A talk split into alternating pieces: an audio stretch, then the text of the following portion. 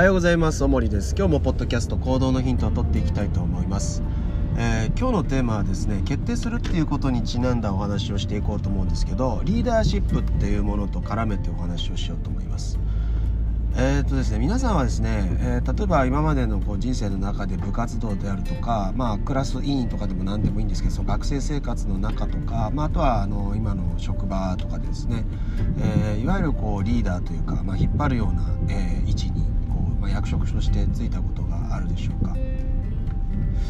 でですね、こうリーダーっていうのはじゃあ一体こう何をする、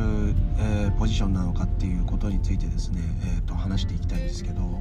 えー、とまずなんでその話するかっていうと、いや根本的にあの今まで話してきたその決定するだとかっていう話は、えー、自分自身の人生のリーダーは自分自身なんで、で結局じゃあリーダーって何をする役目なのかっていうと、先導さんですよね。どこに行くかっていうことを決める、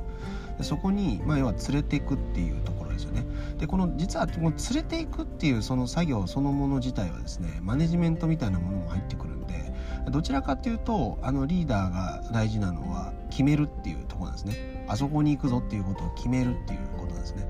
まあ、だからそれって端的なところで言ったら、あの例えばダイエットするとかも含めてなんですけど、えー、痩せたいと、で痩せてじゃあ自分は、えー、目標体重の何丸々キロになって、それその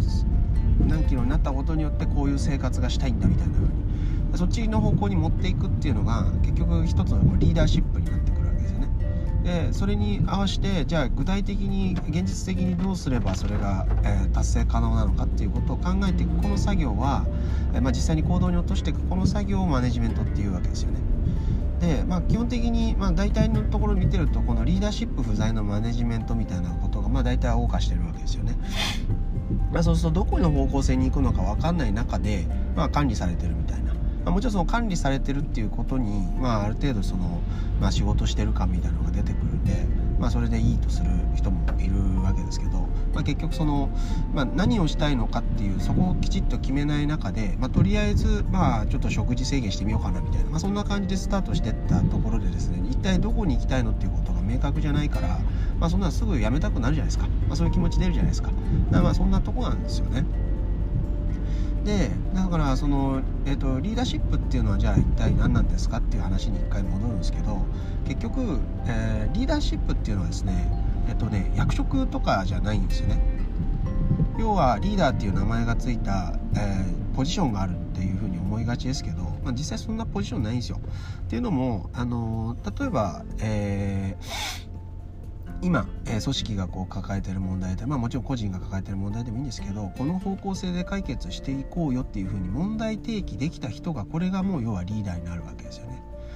要はリーダーっていうのはあの、まあ、リーダーシップ発揮してるっていうのはこういうことだっていうよりはあのこういうような状態なんですよね。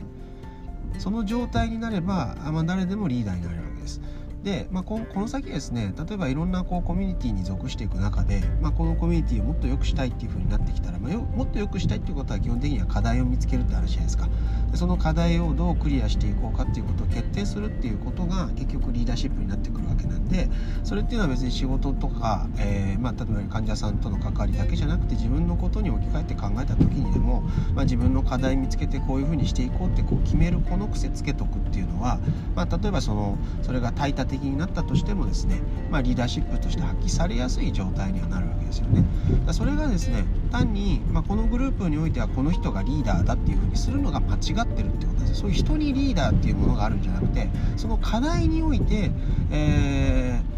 ー、なんとかな、そのリーダーシップを取るべき人っていうのが変わってくるっていうことなんですよね。